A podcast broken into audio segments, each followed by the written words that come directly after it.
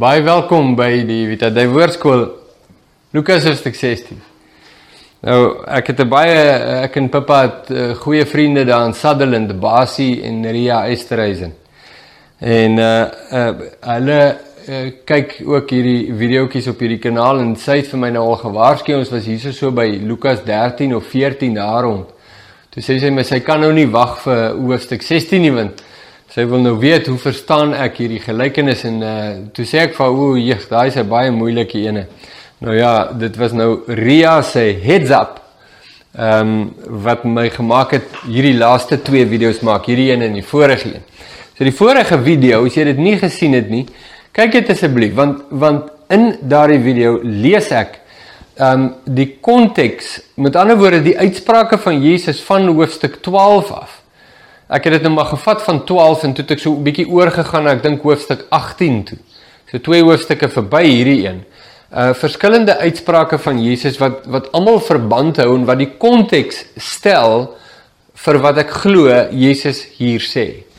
Nou nou um net net 'n paar punte wat wat ek wil hê jy moet raak sien. Die een is die bestuurder het die die eiendom wat hy bestuur het was nie syne nie. Dit het behoort aan die eienaar waarvan hy slegs die bestuurder was. En hy het die uh, maar maar hy toegang tot dit gehad. sien, dis belangrik. Hy toegang tot dit gehad. En hy het dit verkwis. Toe word hy afgedank. Hy word daar's 'n oomblik van verrekening. Hy moes rekenskap gee. En hy sou uh hy sou onteien word uh van sy pos en van sy posisie. En toe gaan hy en hy gaan na die mense toe en sê hoeveel skuld julle my heer? En en toe vind daar 'n stukkie oneerlikheid plaas by hom. Maar Goed, dis die moeilike deel. Maar laat ek nou eers daai klap vertel. Toe sê hy, "Ja, ja, hy skuld 100 botteltjies olie." Toe sê hy, "Ou, ek skryf 50." En die ander ou sê hy skuld sê nou maar 100 sakke koring en sê, "Ou, ek skryf 80." Sodat wanneer hy nou afgedank word, hierdie mense hy in guns by hulle kon wees en hulle hom kon neem in hulle huise want hy wil nie bedel nie en hy kan nie spit nie en hy het nou nie 'n werk nie. So Jesus gebruik 'n situasie uit die uit die alledaagse lewe om iets van die koninkryk te verduidelik. Maar wat dit nou moeilik maak is dat hierdie ou was nou oneerlik. Hy nie net was hy oneerlik in die verkwisting van sy Heer se se goed nie, maar hy het ook oneerlik met die rekening omgegaan. Soort van lei ons af, maar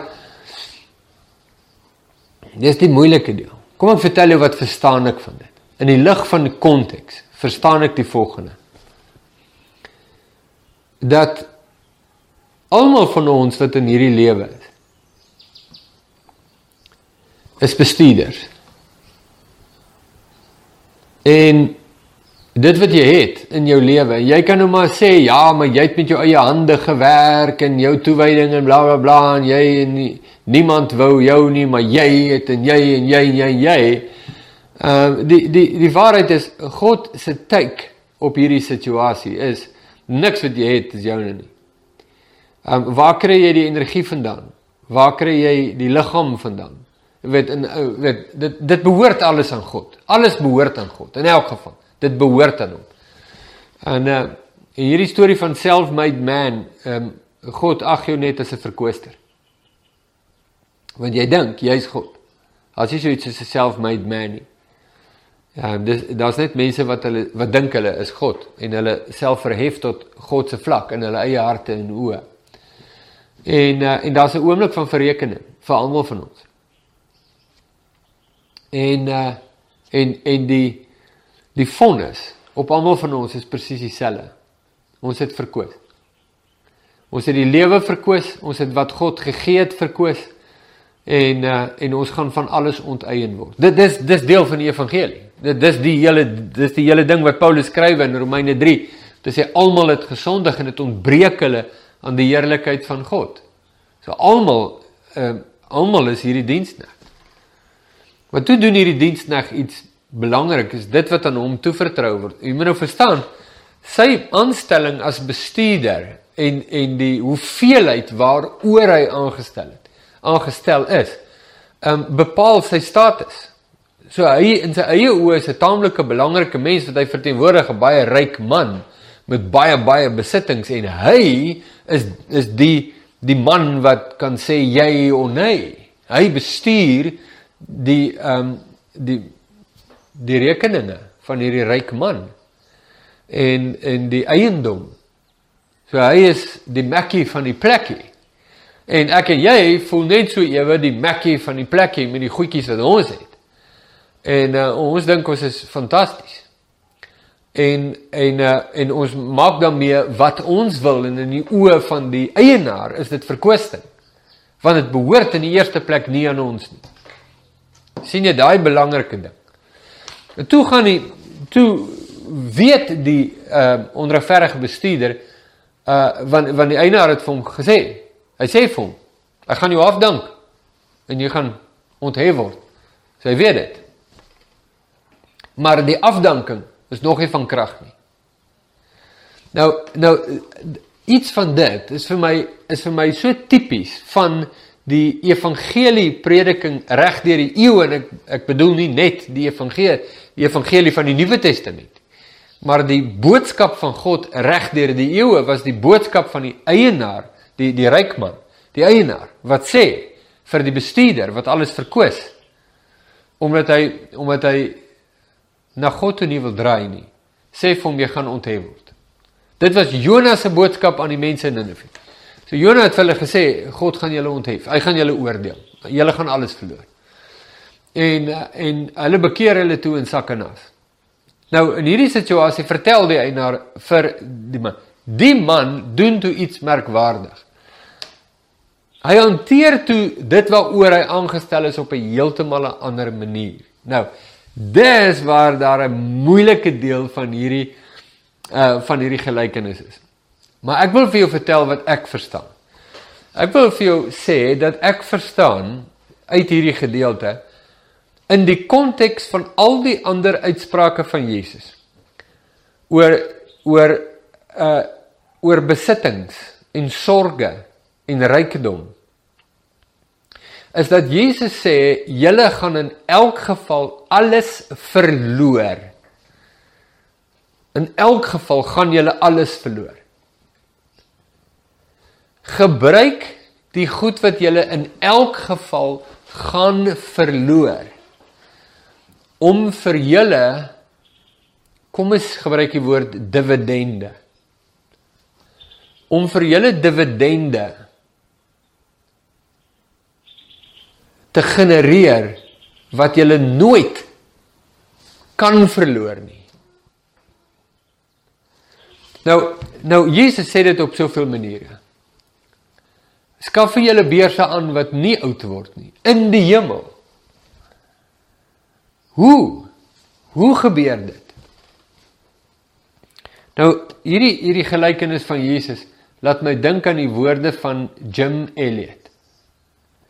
Die uh die sendeling wat hier in die ek dink dit is in die 50er jare vermoor is deur die mense van Papua New Guinea waar hy en sy vrou en hulle 2-jarige dogtertjie as sendelinge gewerk het.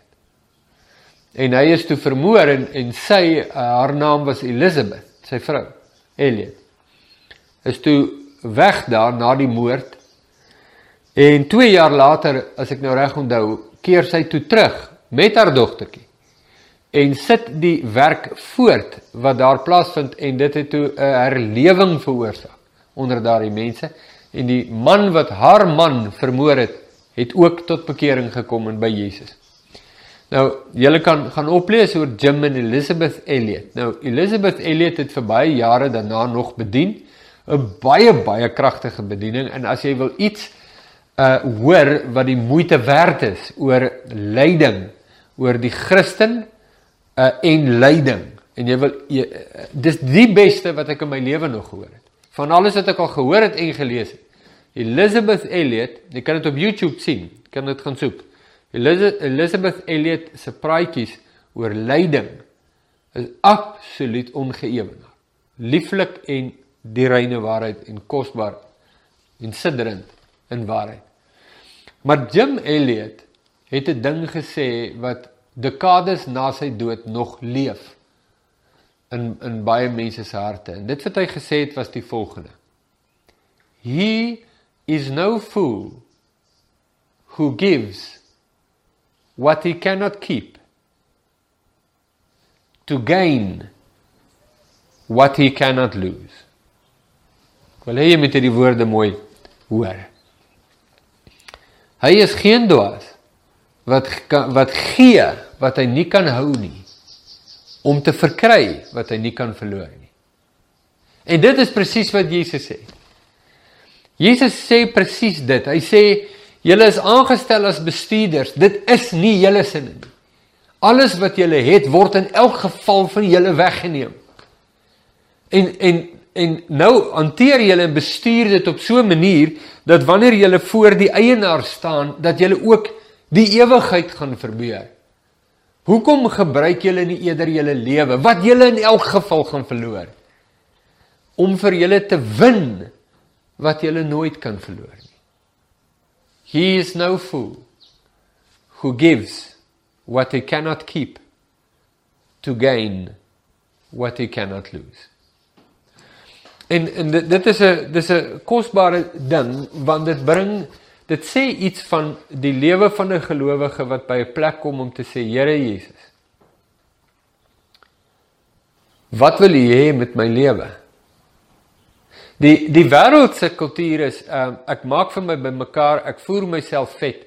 Ek kry vir my 'n lekker stewige pensioen en ek leef my lewe uh volgens my liste en my begeertes en my droompies en my ou goedjies en uh en dan gaan ek dood.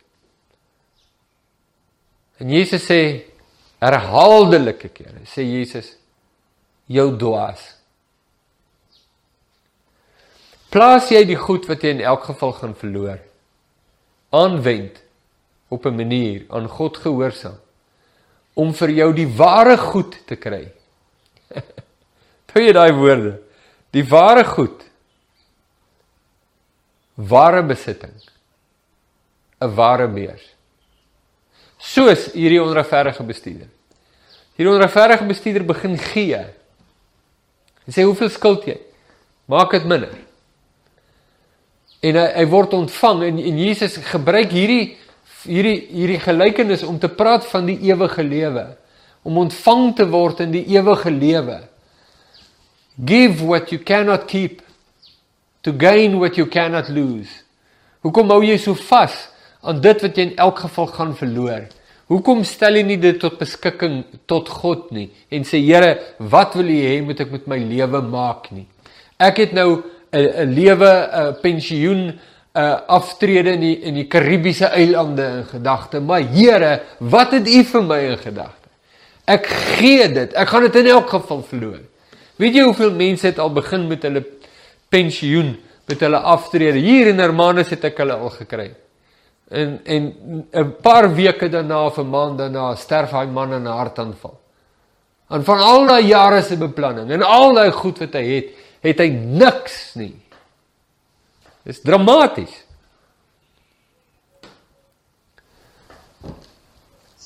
Vat jou huis en jou kar en jou besittings en jou lewetjie. Jy gaan dit in elk geval verloor, hoor jy dit? Jy gaan dit verloor. Jy kan nou maar maak net wat jy wil. Jy kan nou Jy kan nou allerlei organisasies skep en trustfondse en alles jy gaan alles verloor en almal aan wie jy dit bemaak gaan dit alles verloor. Daar gaan niks van oorbly nie. Hoekom gebruik jy nie dit nie? Hoekom gebruik jy nie jou lewe nie? En sê Here, ek stel dit tot beskikking. Ek gee dit weg. Hy wat sy lewe wil wen, sal dit verloor, maar hy wat sy lewe verloor om my ontwil, sal dit wen. Hoekom gee jy dit nie dan weg? En vertrou dat die Here deur that which you cannot keep will make you gain what you cannot lose. Dis 'n verskriklike belangrike deel van Jesus se prediking.